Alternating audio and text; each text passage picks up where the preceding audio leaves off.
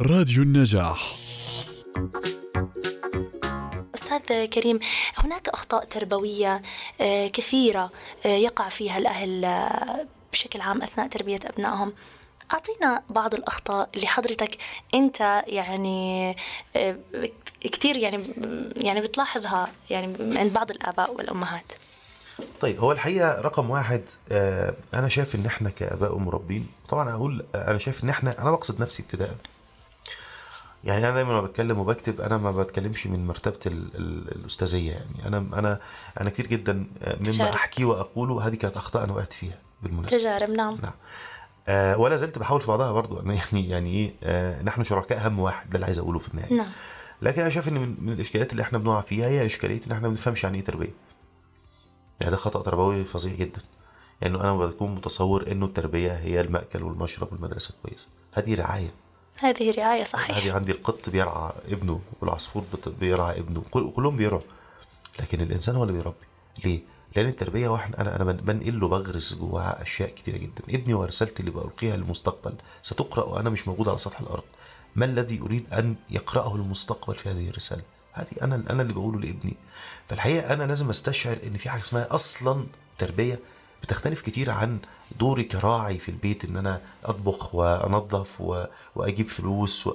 لا لا في في في دور. هذا الدور بيجعلني كثيرا آه، حريص على نقل معاني تربوية آه، بتخطى فيها التلقين المباشر إلى الممارسة. قاعد أولادي معايا في السيارة فأنا حريص إن انقل لهم قيمة تربوية. نعم. وإحنا ماشيين في السيارة وإحنا داخلين المطعم. اولا شافوني بتعامل بسخرية أو باستهزاء مع العامل. ما هي دي قيمة هتتغرس على مستوى النظافة الشخصية على مستوى كل شيء. آه، من مقولاتك أستاذ كريم آه، تحديك الحقيقي هو اقناع ابنك بفعل الشيء آه، الجيد وليس إجباره على فعل الشيء الجيد. كيف نصل لمرحلة الاقناع وليس الإجبار؟ خاصة ممكن يكون الطفل العنيد اللي يعني وبفترة المراهقة ممكن أنه نكون صعب إنه إحنا نوصل لمرحلة الإقناع. كيف ممكن تنصحنا وتنصح مستمعينا؟ آه هي مسألة صعبة. نعم. أنا متأكد من ده.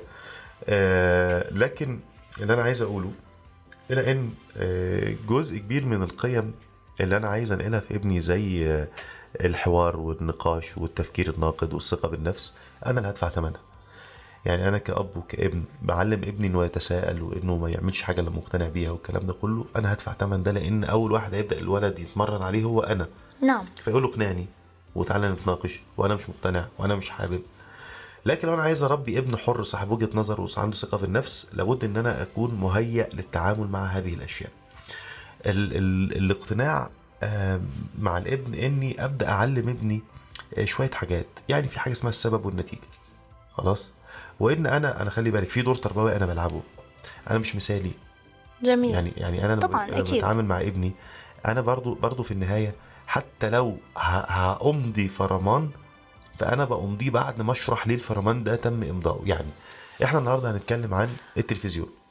خلاص بعد الساعة 11 التلفزيون يسكر بعد الساعة 10 التلفزيون يسكر الفرمان طبعا هو الاتفاق لا لا, لا إحنا اتفقنا خلاص. آه. فده أصبح شرط. آه نعم. أصبح قانون.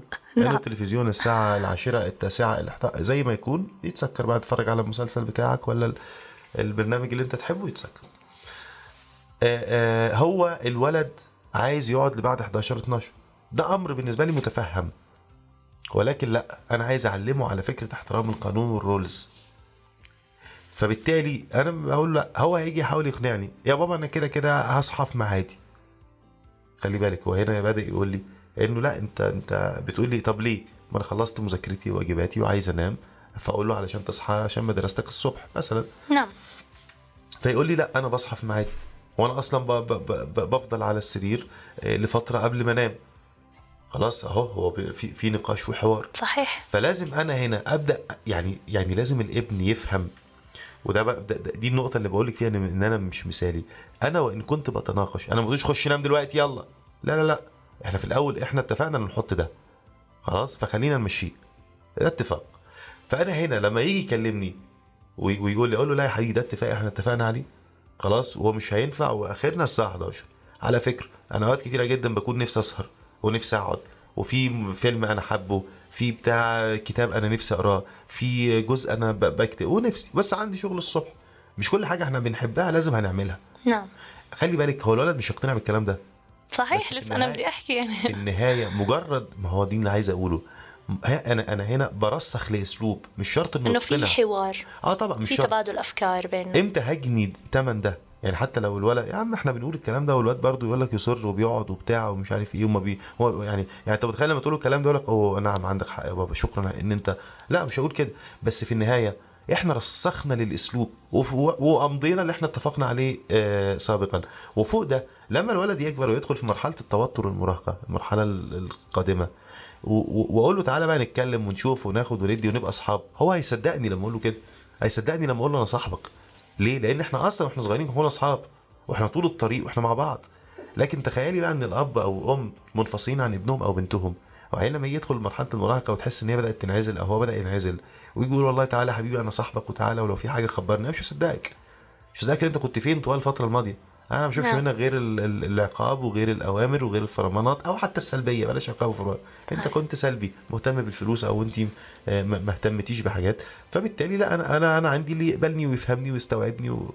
وأقدر إن أنا أحكي له أحكي له واقول له فالحقيقة أنا عايز أقوله لك انه إنه التركيز على هذه القيم وإدارتها جوانا وبداخلنا مش شرط يكون في نتيجة مباشرة إحنا شايفينها ولمسنا بس هذه القيم اللي إحنا بنشتغل بيها في البيت. أنا شايف ان إن ترسيخ القيم اللي موجودة دي شيء في غاية الأهمية وشيء آه، ثماره بت- بت- بتظهر. منها ثمار عاجلة والكثير منها بيكون آجل بنشوفه في قادم الأيام.